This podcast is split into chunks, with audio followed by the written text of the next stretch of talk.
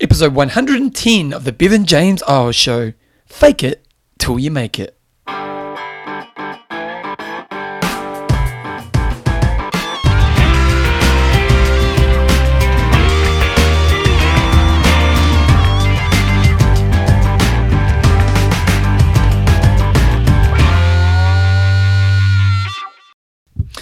Radio team, welcome along to episode 110 of the Bevan James Eyles Show your fortnightly podcast on the behaviors that create a lifetime love of fitness so that you can get all the benefits that come alongside. it. I've gotta say, I've been away on my honeymoon, and over the last few shows, I kind of preloaded those shows before I went away because when I was on my honeymoon, I didn't want to be working, so I, I kind of got all the work done before I went away.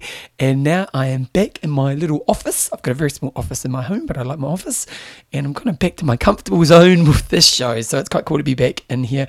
Uh, today's show, I've got some.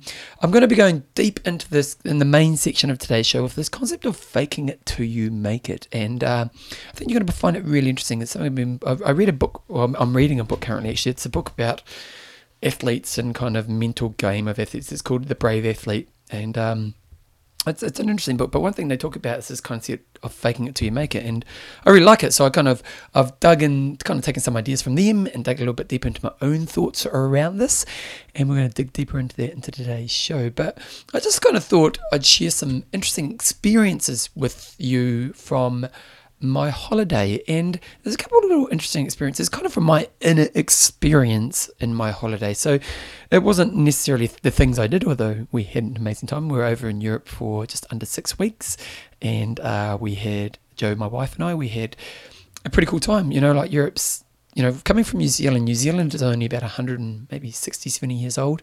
And so you go to Europe where, you know, we were in a town which was, came around, you know, um, you know 300 AD you know kind of and so you go to these places in the history and it's just such an an, an interesting uh, quite a tragic history in Europe in certain places um, but just you know pretty mind-blowing. So we were kind of on our feet a lot getting around and experiencing Europe and then we actually put on a triathlon camp along with my other podcast host John Newsom and wrote uh, a triathlon training camp, then leading into a race, and it was it was pretty cool. I got to say, I met a man, one of the one of the athletes on the camp, a lady called, um, now her name is Mar- Marisa. Her name's she says it's Teresa, like Teresa with an M, Marisa, and she's got a husband, and he is. Um, he's a bit of a genius, to be honest. It was one of the ones, one times in life I've met somebody who I purely considered a bit of a genius. Like I've met intelligent people, um, but this man, was just, you know, there's a level of intelligence I've just probably, and I only really spoke to him a few times, but he was just a bit of a genius, to be honest. And, and he had this very successful career as a businessman, as an academic, as, but you could even just tell speaking to the man in a way that he was, um, yeah, just a very, very intelligent person. And I was very inspired by him. Uh, one thing I'm, I'm, you know, I'm always I love surrounding myself with people who inspire me, and, and, in many ways, everyone in my life inspires me for different reasons. Like I had my friends around for dinner the other night, and they've all got big families, and it inspires me their kind of energy to their families and the love that they have in their families, and I love that kind of stuff. Um, but this man inspired me because his attention to detail, and, and I'll give a really good example. So I, I love consuming good content, and so I kind of got a lot of facts in me, and but I'm never that you know, like a good example. So we were talking about the lisp in Spanish language, and so if the Spanish people tend to have a bit of a lisp in their language, and I'd heard that it was because some prince in the past had a lisp, and so the, the population basically just copied him. And uh, the person I was talking to, this guy who was a bit of a genius, he knew it was actually some queen. He knew the queen's name. He knew kind of the year it happened. He just kind of knew the detail of the facts. And even as you talked to him, he was just someone who loved. The thing I really liked about him, and I could go into some of the work that he was doing in his career, and it's mind blowing, world impacting stuff. But his just his desire for understanding was so high and I found that really appealing. You know, I've always been someone who's you know, the, the finer tuned detail of understanding is probably something I haven't seeked enough of. And it's, it's I'm aging, it's something I'm, I'm finding I want to move more toward. And his, his, you know, obviously he's been a person who's set in this desire for the highest level of understanding. Uh, and then to be able to express that and communicate and understand and apply that to the world is something he does very well. And again, I, I spent you know a couple hours with this person, so I, I don't really know. I'm, I'm I'm making pretty broad judgments here, but I was pretty impressed and I was pretty inspired by this his depth of understanding and his depth of how to use understanding to then create an impact on the world. And uh, I, I, you know, I don't want to share exactly what he's doing because he may not want to, but um, some of his work was very, very important work that could touch millions and millions of people. And so uh, was one of the things about my holiday. And I think about my holiday, which is a really interesting inner experience for me. Uh, there's two things. One, one is how much I became a defender of my own ego when I was in environments of uh, where I was surrounded by lots of people who didn't know me. And, and when you're traveling, that's kind of you know you're you're you're seeing lots of people and and this is people who aren't really even getting to meet me just literally always seeing me on the street walking past me on the street and i found you know in my everyday life you know, I spend a lot of time alone at home or, or, with my wife joe at home. Most of the people I spend time with in my life I know. So the people at the gym, my friends, my family, the people at my running business, I have a relationship with. So I don't spend much time necessarily thinking about what they think of me. I, I assume probably subconsciously this is something I've really thought about, but I assume that they kind of know me and, and I, I feel probably most of them have a good judgment of me. Maybe they don't, but so I don't really spend much time thinking about what the world thinks of me. Uh, but when I was overseas, I spent I, I found myself spending quite a bit of time thinking about what the world was, think, was thinking of me, and it wasn't a conscious decision. It was just something, you know, it was just something that I was going through as I was walking down the street, and you'd see, you know, lots of people who didn't know, and and I, was, I don't know if it was a healthy place for me to be honest. It was often I found myself defending myself. Um, I found myself, yeah, um, and, and I'm not sure if I can describe this well, but I found myself. It was probably coming from an insecure place within me, me not being comfortable. And, and this is weird because I didn't feel uncomfortable, but I found myself when people would be looking at me, I would go into a defensive place within myself and be assuming what would be the way they are interpreting me. And um, and it's really interesting when you think about this because it would often come on the things that I think are important. So for me, it would be things like health and fitness. Like they would they think about me within health and fitness? Now the irony of this way of thinking is that most people aren't really thinking about people around them. You know, we might make a quick judgment call, but most people are just thinking about their own lives. And secondly, the way we observe other people will be around our own context. So the way I was perceiving I wouldn't even say the judgment, just the interpretation of me was very much based around what I think is important to my world. And um, and was I comfortable with that? Yeah, I think I, think I was. I'm not quite sure if I was. Maybe at times I wasn't. Um, but you know, it probably wasn't realistic to the experience I had. So it was really just all in my head. But it was just a really fascinating thing. I found I spent not, not a huge well no i would say uh, you know when i was out and about probably a bit of my time was spent on that and it was probably a bit of a waste of my time um, i was probably better off just trying to deepen my connection with Joe, enjoy the experiences more um, you know learn more and all those types of things now i did do those things but yeah it was just a really interesting kind of ego experience for me and, and i think that it's, definitely something that i take something from it in a way that it's, that it's probably not the best use of my time in my life. So maybe in the future, if I go into these experiences where um, I'm meeting a lot of new people, or at least I'm feeling people are interpreting me, is to learn to let that go is probably something to think about.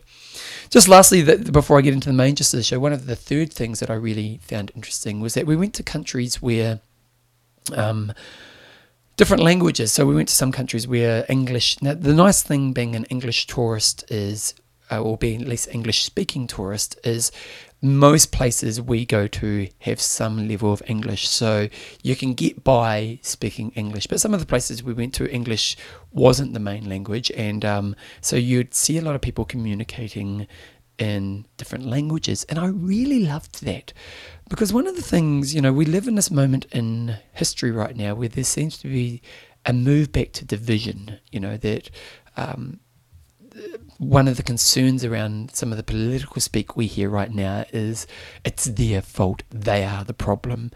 You know, and one thing I, I kind of fundamentally believe is that most of us have pretty similar human needs need for love, need for family, need for security, um, you know, need for fun and all these types of things. You know, like even when you think of the most extreme people, like like the ISIS characters of the world, I'm sure they need to laugh.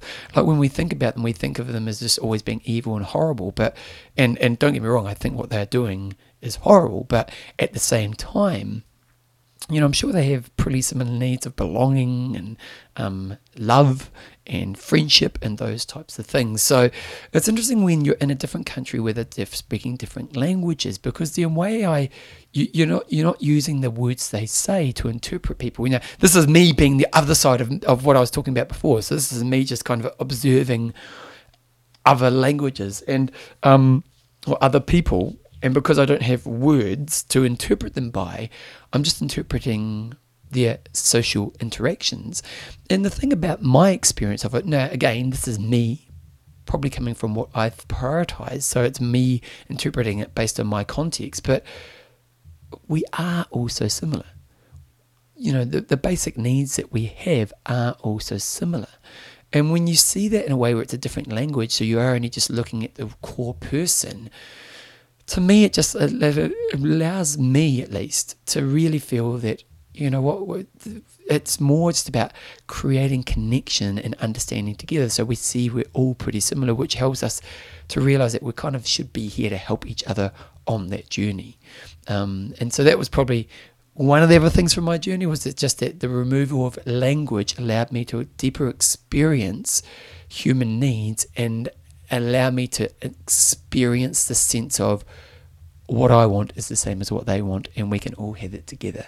Now, I know that might be quite altruistic, but it's definitely how I felt. And then lastly, I just, uh, one last thing was I did a running race when I was over there. Um, we, we put on a triathlon camp at the end of the um, holidays. So John, again, like from the camp that we did, I was talking about before, and uh, I did a running race, and I haven't done a running race in a while. And to be honest, I got third in the running race, which is pretty cool. But at the same time, I should have got third in the running race. It wasn't a very strong field, and but it was really nice to go through the experience of building intensity again. For endurance athletes, the, the job of the, the uh, uh, an event is to pace yourself well, to be conditioned well for it, and then to pace yourself well for it. And I started this race, and two guys who were probably of similar ability to me, um, maybe a little bit better, took off, and I probably could have stayed with them, but I had the discipline to remind myself, no, I wanted to stay within a good pace. And, and so I stayed in a good pace. And then with about 5K to go, it was an 11K race, with about 5K to go, I just put the foot down and I pushed hard to the end. And I tell you what, I love intensity. And I love, you know, when you, because when you build intensity, so for the 6K of the run, I was running, you know, I was running challenging, but I wasn't killing myself. And I knew a 5Ks ago I wanted to step it up. And then from that moment forward, you're just building intensity, you know, because you're going faster, it gets harder. So then to hold that faster pace and then try to increase that faster pace becomes this harder thing. And with about a K to go, I knew I had a K to go, but man, I was killing myself. And I wanted to get to that finishing chute, you know, to see the finishing chute and just sprint and, you know, but to, to get to the end and know that's all that I had left. And it was, I, and I did it and it felt really great. And it's just that appealing thing of that. So, Anyway, there's some insights from my holiday. Um, you know, Europe, if you haven't had a chance, make sure you get there at some stage. Anyway, before I get into the main gist of today's show, I'm just going to quickly talk about a few of the patrons of the show. So let me just pull them up right now. And as always, I've got to say big thank you to patrons. If you want to become a patron of the show, just go to bevanjameseyles.com. It's all very clear on the website. Um, and the reason is, is if you support, you know, I'm a big believer in today's world, you know, content has changed and if you like someone who brings value to your life, eh, you know, to throw a few dollars their way is a really important thing. And I know I've got a few favorite podcasts myself, and I'm a patron of those guys' shows because, all the guys and girls, because I want to make sure that I'm supporting the people who create content I really like. And that's what this is all about. And these people are some of the people who are supporting my show. We've got Charlotte, Music to the World Bell. We've got Ruel, Street Fighter uh. We've got Josh, Complete Grit Alice. He comes to my classes. We've got Sabine, Sabrina, the number one, and last name pick, the number one pick, see there. And then we've got Ruth on fire, uh, New Stub. And so those people are patrons of the show. If you want to become a patron of the show, just go to www.bevanjameseyles.com and it's all pretty clear on there. And just lastly, before I get into the show, my 5K Dream is my 5K running product that gets people doing nothing to running 5Ks. And it's not just an app, it's like everything. You you know, I we've actually just the first bunch of people who did my 5K Dream completed their 5K run. It's very cool. I got a really cool testimonial the other day from someone just saying, man, this product just over delivers. And so if you are thinking about running 5Ks and you, you want to do it in a way that's, you know, you need where every every base is covered, check out my5kdream.com.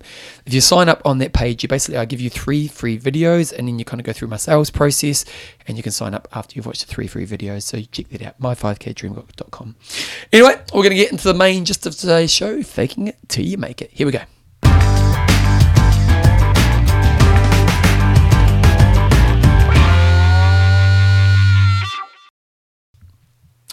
So we all have areas of our lives where we're a bit limited. You know, we, we you know, like I'm, I'm sure if I were to ask you right now, which areas of your life are you a little bit limited in? Most of us probably have some answers. Now, some people don't. Some people probably feel really free in every area, and I suppose that's the ultimate place we want to get to. But, you know, most of us have areas of our lives where we feel really limited. It might be your exercise, it might be your academic side, intelligence side, it might be um, as a musician, it might be as you know cooking. You know, just it might be an area of your life where you have you know this limit around yourself, and it's a really interesting thing to identify. And one of the really great ways to identify is when you talk about this area to other people. How do you tell them you are in this area?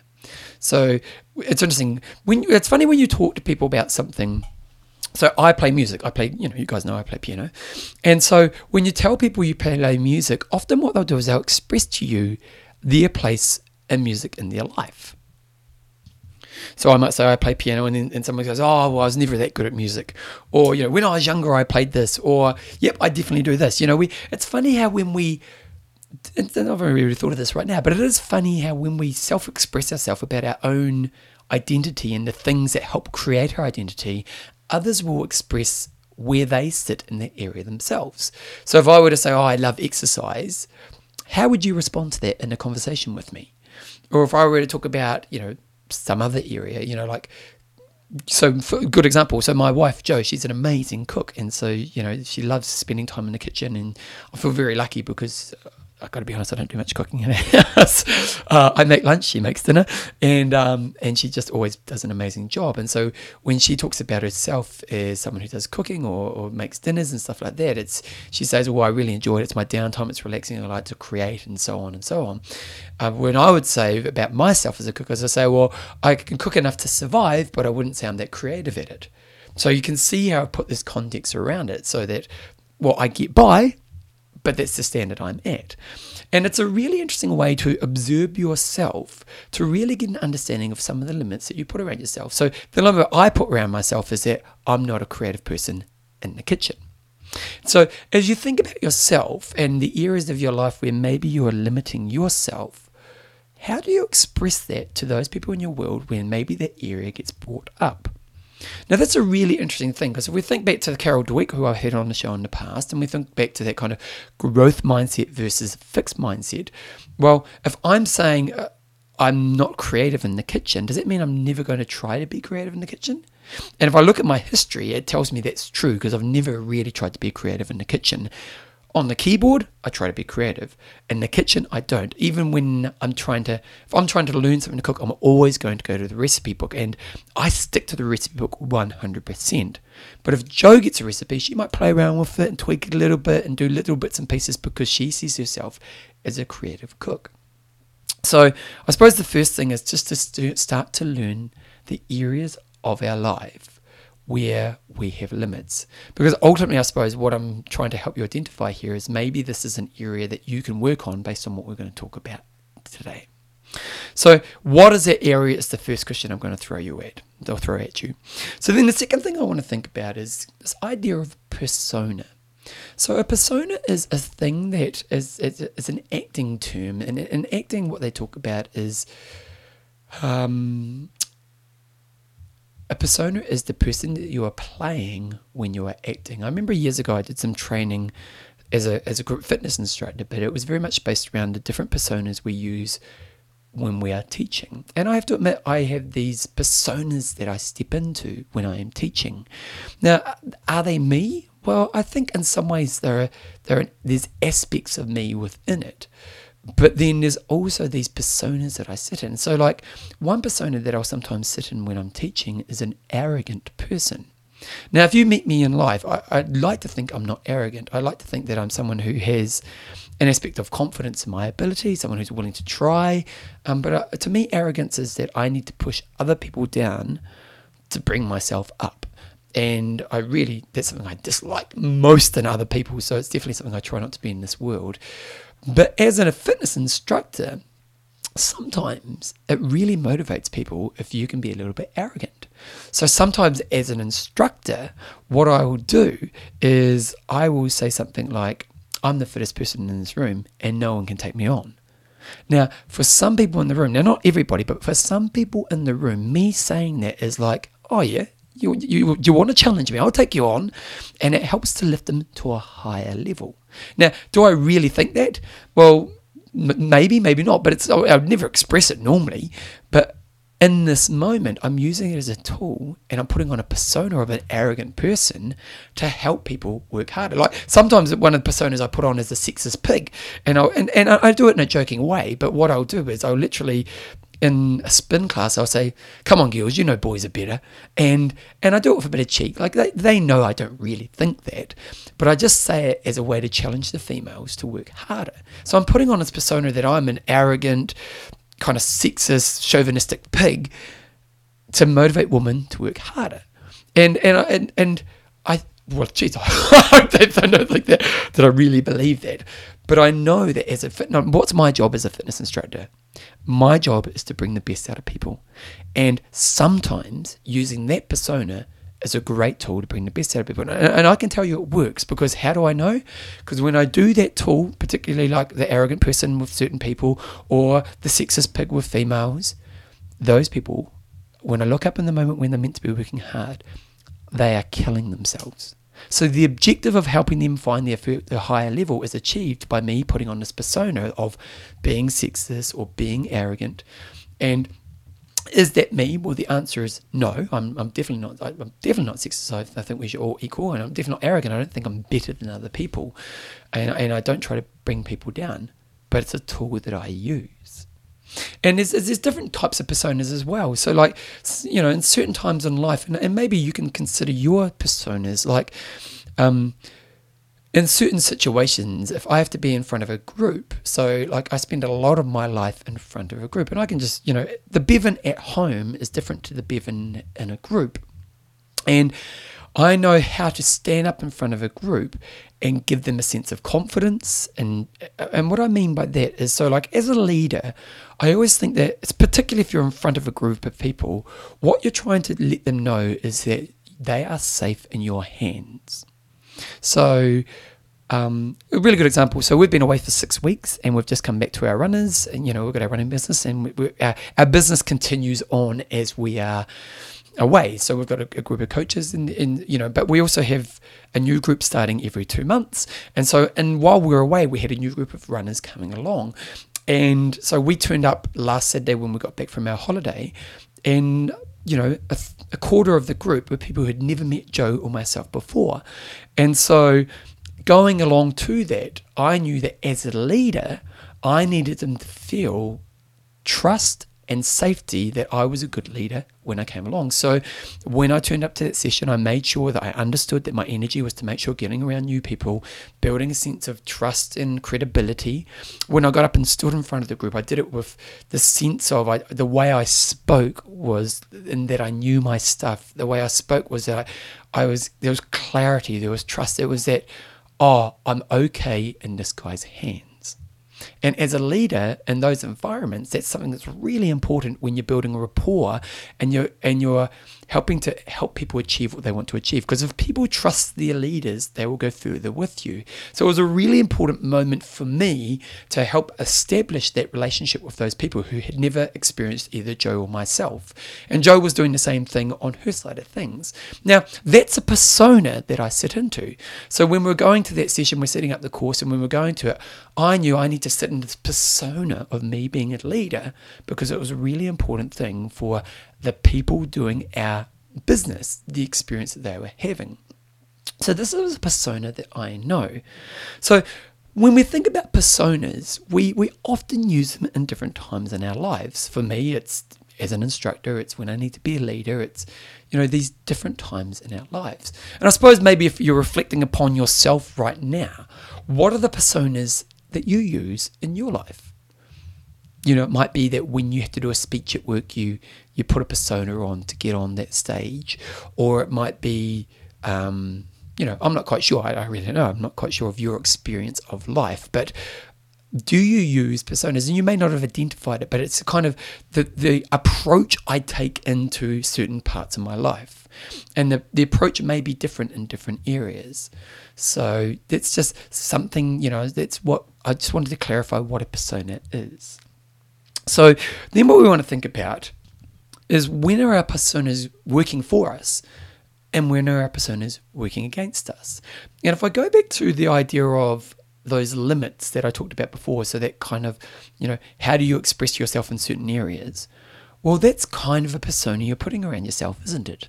So if I say I'm, you know, I'm a pretty basic cook and I'm not very creative, it's almost that's a persona that I approach any time I go to cooking, isn't it?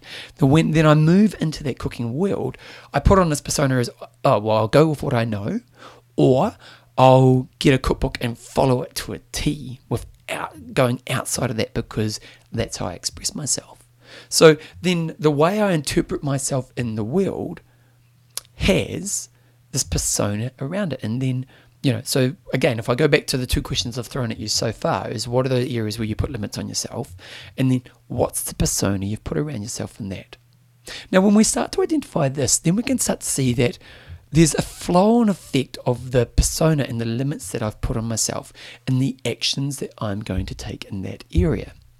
So, again, if I might going back to my cooking example, if I see myself as someone who's a pretty basic cook but can get by, but is not creative, and it's the persona I put into when I go to cooking, what are the actions that flow on from that? Well, the actions are I'm never going to try to be creative. That's, you know, when it comes to cooking, the way I look to cook is to go with what I know. So go with the trusted, go with what's proven to work, or go with a recipe book, which I just follow to a T. So I'm, I'm never going to go put an extra bit of this and a bit of that to see if I can mix it up a little bit. It's no, that's what the book says. That's what I should do. So that's the persona I'm sitting in when I'm cooking, and that's the actions I would take because of that. Now you can see how this persona is limiting the actions that I want to take. So I'm always going to be this as a cook as if I hold this persona.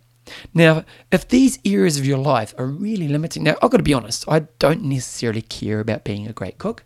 Um, you know, it's it's an area of my life I don't spend a lot of time doing. I'm lucky I've got a wife who enjoys it.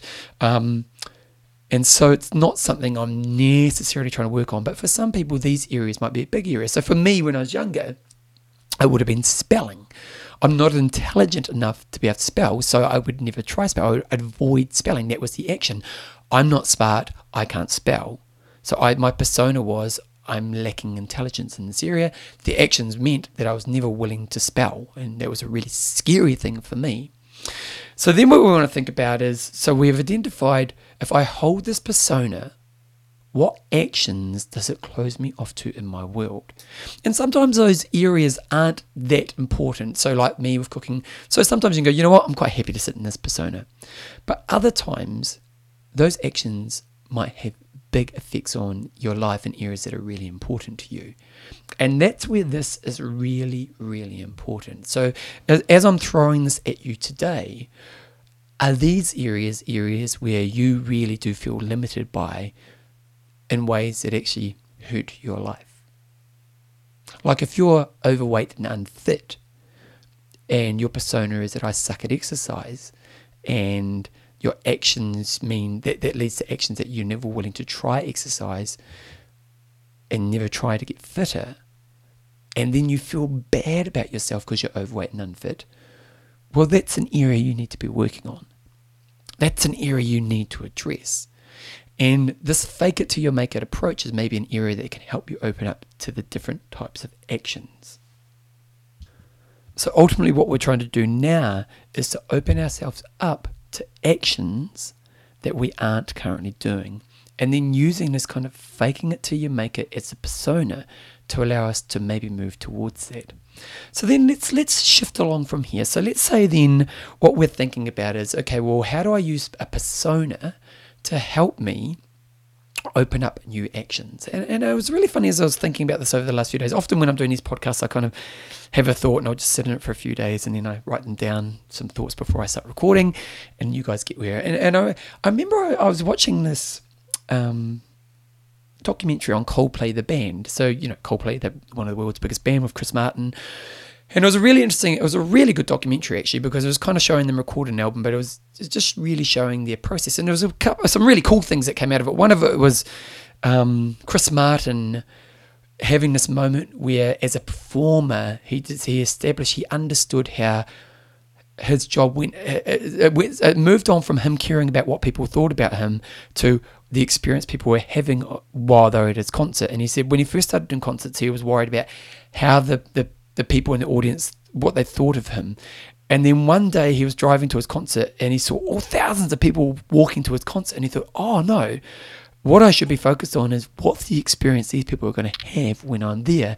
And this kind of moving away from an external focus of me worrying about me to an external focus of what experience can I create for them shifted how he performed and allowed him to open up really in, in a really exciting way that opened up his performance. That was quite a cool insight from that documentary.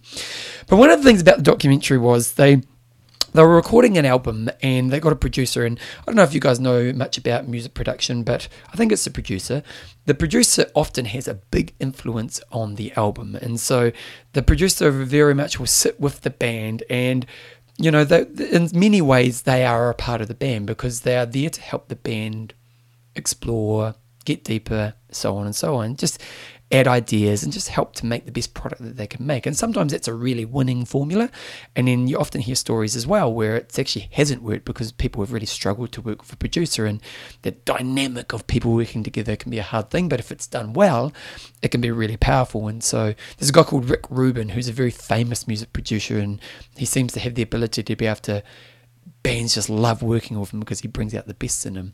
So the, in this documentary, what they were doing is they, were, they had this new producer and he was renowned as this world leading producer that you know pretty much all the top bands worked with this person and, and and working with this person I can't remember his name but in working with this person they had he had helped the bands bring out the best of of, of what they were. And so you start to watch these sessions where this amazing music producer and again I can't remember his name but he was working with Coldplay and it was really fascinating because all he did is he made them go into different personas. So he said they had their bass songs, you know, and he said, okay, now what I want you to do is I want you to play that song. He said to the lead guitarist, I want you to play this song like you're Slash from Guns N' Roses and, and just let it go. And so the, the guitarist would, would step into Slash's shoes and he played the song differently. And then he, so then he played like Slash and then he said, okay, now, now I want you to play it like The Edge from U2. And now I want, and, and, and basically what he was doing to help the creative process for these, you know, very successful musicians. You know, Coldplay are one of the biggest bands in the world. They know to put out how to put out hits. But to help them in their creative process, what he did is he said, I want you to go into a different persona to see what you come up with, to see what that will open you up to with your creativity, to see what actions you will do that maybe you wouldn't have done if you didn't have that persona. Now, the interesting thing was obviously it helped their production and it helped them explore different creativity and again helped them open up their actions. Because maybe when they did that slash version of the song, he would have just done things he never thought before. So the actions were different. If he hadn't have asked him to be in that you know, the the uh, Slash from Guns N' Roses persona, maybe he just would have stuck to the things he'd always done in the past. And that's where personas can come in place. So if we go back to what is the area of your life where you're limiting yourself, what is your current persona, and what are the actions that limits me to? Well, what we want to be doing is allowing ourselves to open ourselves up to actions that we currently limit ourselves in. And then in doing that, one way we can help ourselves to explore this is to use a, a new persona that would help us do this, like the music producer does, to kind of go, okay, well, I'm going to be Slash when I play my guitar this time, or I'm going to be some flamenco guitarist, or I'm going to be, um, I'm not sure, you know, different types of music styles. I'm going to be Kurt Cobain, you know. So I'm I'm playing around with different personas to allow me to open up to different actions. So that's where I want to challenge you moving forward in today's conversation. Is I want you to think of the area that you've got, think of the persona you have, think of the actions that lead you to that may be limiting. And then I want you to think about what are different personas that I can put in place that could maybe allow me to open up to different actions. Now, if I go back to this book, and I'm, and I'm, I'm, literally taking this from the book The Brave Athlete, it's by Simon Marshall and Lesley Paterson, and uh, and I'll put a link to the book in the show notes here. And they have a, an alter ego development kit, and, and they really say it's really interesting because this is what kind of inspired this. They kind of said that the fake it till you make it strategy actually works. You know, this book is very, you know, these guys are sports psychologists and stuff, and so they're really saying that actually it does allow us open up to new behaviors. And so this is definitely something that we we want to practice in the areas, you know. So maybe even though I say I don't care about being a great cook, maybe one thing I could do is, and, and oh, well, over the next couple of weeks, I'm going to make a promise to cook Jo two meals. she does it. I work at night, you know, that's my weak excuse. Um, and so I'm going to make two meals and I'm going to try practicing an alter ego. So what they say, and, and this is a development cook, so they, a development kit that they have in it here. And so, so choose your area, choose the limits and choose the actions. Now, what we're doing here is we're, we're going to develop a persona that you can practice in the areas here. So, first of all, to put a name in place. So, what you want to think about is what would be a name that you would give to your alter ego. Now, your name can be anything. It can be somebody who you ins- who inspires you. So, let's just go with my version of cooking. It might be Bevan Oliver you know, because Jamie Oliver is an amazing cook. And so Bevan Oliver, when Bevan Oliver steps into the kitchen, this is the new cook that I'm going to be. So what would be the name that you're going to fit that's going to put in your area? So it might be that for you, if you are overweight and aren't exercising, it might be um, John the Trier, and John the Trier is the person who's willing to try exercise. You know, something like that, and something that really triggers you. Like even as I said, Bevan Oliver there, I felt a bit of a boost in my energy. What are the characteristics of the, the alter ego that you're going to have? So you're going to describe the traits or the personality of the alter ego. So it might be that uh, uh, it, it, it's someone who, going back to me being Bevan Oliver, it's someone who is willing to explore in the kitchen in ways that is fearless and also understands that maybe at times it may be a disaster, but within that there may be gold. And so they love the exploration of the kitchen opportunity. so you see what I'm doing here? I'm just kind of throwing that that's the characteristics of Bevan Oliver that when he goes into the kitchen, that's how he's going to approach it. They've got inspiration. My alter ego reminds me of, and here they've got that you can list people or characteristics that, that remind you of. So it might be for me, Jamie Oliver. It might be, and it doesn't even have to be food. It might be this, you know, like um, I loved. John Lennon's creative, you know, the Beatles, the way they kept evolving his creativity. So I could be the Beatles of the kitchen because um, it's helping me to express my the version of myself that I want to be in the kitchen. So you can list people or you can list characteristics that are going to help you do that. You can develop a backstory. It's funny when you think about actors, you often hear actors talking about, I know Russell Crowe. Actually, I, I heard a really good interview about Al Pacino. No, no, no, Robert De Niro. And um, this person had watched him um, when he, you know, this guy is one of the greatest actors of all time, and some of his acting, particularly in his early career, was was phenomenal. And what they said was they followed him in because they wanted to learn how he learned to act, and he basically would just go find somebody who was like the character and just watch him, and and ultimately would just learn their backstory and try to live in their backstory and then follow this person's life when he when he acted. And that's, you know, if we think about this persona from acting, well, their backstory did help to determine the way they're going to act right now. So their backstory might be that, you know, when they were younger, you know, if I'm going back to my cooking one, Bevan Oliver's backstory is that when he was younger, his nana would spend time in the kitchen with him and his nana would help him introduce him to lots of new flavors and putting those flavors together. And she would encourage him to try different things to see what those could be, what were the puzzles to help him figure those things out. So you see what we're doing here? We're building the story of this this ultra ego, this this persona. How will you get into character? So this is, you know, making that transition. So for me in this Bevan Oliver, how would I get into character? Or maybe it's that kind of before I step into the kitchen, I take a moment to breathe. I think of my backstory and remind myself of the ego. I remind myself of the characteristics of willing to try. And I, I almost just have a moment, breathe, step into it. And then I don't do that until I feel in the space. And then I walk in the kitchen and that's who I be in that moment. How will they act? And this is where going back to the actions that I talked about before, the limiting persona that you've had to this point in time is limited actions. Whereas now they'll act in ways, that'll open you up to actions that you haven't done. So for me, it's that I'll grab a recipe, I'll look at the fundamental of it, but I'll I'll try some different things in there. Or I may even just try to make something from memory and put some different things in there as well. So those actions that I would take will open me up. What will be the things that I will say to myself? So for me, again, as, as Bevan, Bevan Oliver, it would be that, oh, trying is, is success. Um, I want to see what, you know, those types of things. What are kind of the mantras you're going to say? What would be the way you think in a situation? You know, it could even be, you know, something that you wear when you're in this ultra ego.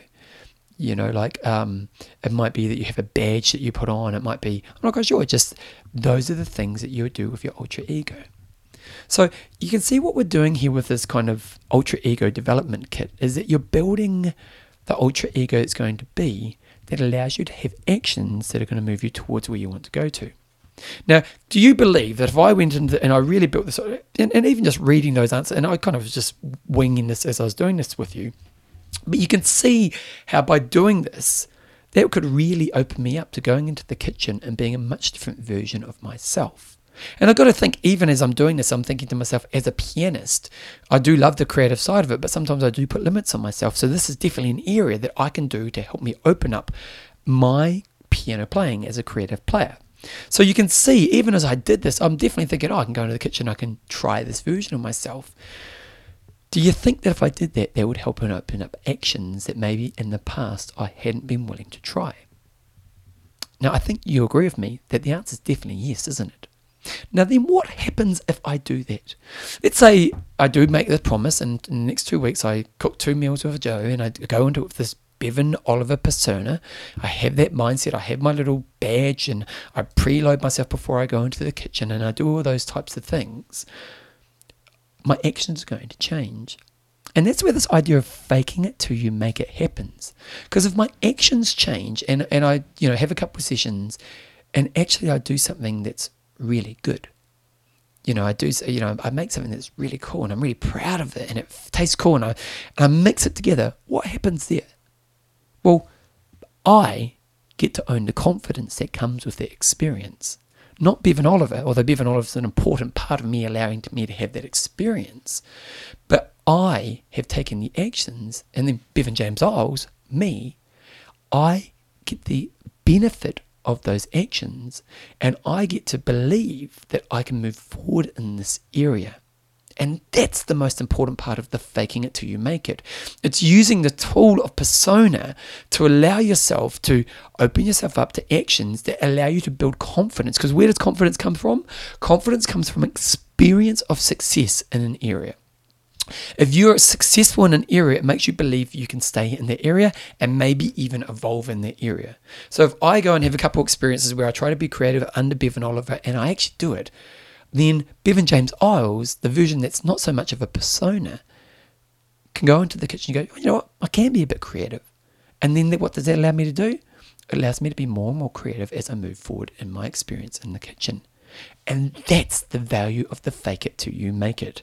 The fake it till you make it allows you to open up to actions that maybe you wouldn't have done, but you would never have built confidence in those areas because you were never willing to take those actions.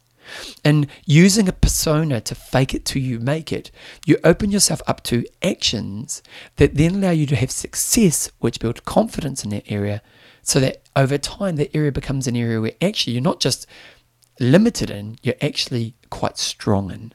So that's kind of what we want to work with in today's episode is this idea of using faking it till you're making it to open you up to actions that will build you in areas, confidence in areas where maybe you don't have confidence. And where in the long term, that becomes an area where you're very confident because you're open to it. So, if I'm going to quickly recap, what we're saying is that we all have areas where we are limited. And in those areas, we have personas that actually limit us from actions which keep us in our limited space. If we understand that, what we want to do is we need to develop tools to help us open up actions. And using a persona allows us to fake it to our make it. Because when we use a persona, it's not so much us. You know, Bevan Oliver's not me, so I can do things that maybe Bevan James Eyles wouldn't do. And in doing that, it allows me to open up to actions that the limited version of yourself or me would not would not try.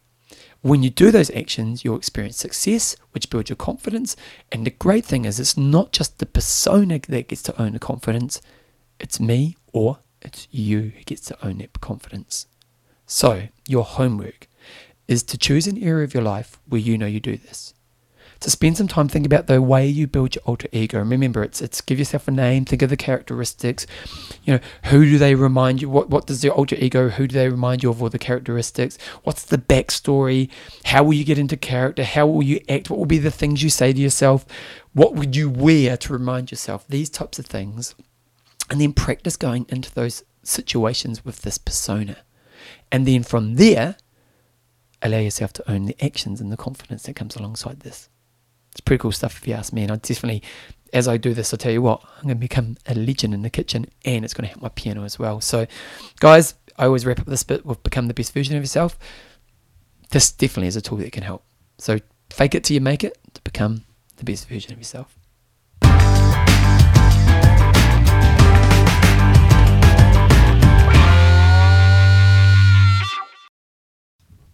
Right, I think that's pretty much today's episode done and dusted. I really like this, and and it makes sense, doesn't it? You know, like a good tool makes sense, and that's what I want you to think about. Is I want you to think about, okay, well, this makes sense, and and as always, change only happens if we're willing to do the work. So don't just listen to this and go, oh, that's a really cool idea, Bev. I, I should do this. Do it. Do it. Remember that movie Starsky and Hutch? Do it. The do it man. Do it. Do it. So um, I, I really challenge you to try this give it a go. Make sure you do the foundation work. So make sure you do the set up the persona work. And as you saw, as I did then, it doesn't take long. So make sure you do that. And then from there, get out there and give it a try and, and let me know how you get along. I'd be really fascinated to see how you get along. Anyway, if you want to become a patron of the show, go to bevanjameseyles.com if you enjoy this content and it helps you you know, it helps out, helps me big time for the patrons. I've got about 60 patrons, and those people are absolute rock stars. I've got thousands of listeners, so you know, the uh, the number of patrons is pretty small. So those who are patrons, you really do mean a lot to me. I, I really appreciate the support you give to the show. Um, my 5K Dream, I'm starting a new group pretty soon. So if you want to get in the new group, although in saying that, with my 5K Dream, you can sign up today. You don't have to start at any time. So you can sign up today and start in a month from now. So there's no start time limit, but I am going to be marketing again soon. So you may want to check that out if you want to run 5Ks. And uh, yeah, I'll see you in a couple of weeks. I'm back into the swing of things, back into life. So I'll see you in a couple of weeks' time. And uh, spread the love about the show. Go to iTunes, give it some feedback, or tell your friends and family on social media. And yeah, I'll see you in a couple of weeks' time. Rock on. I'll see you soon.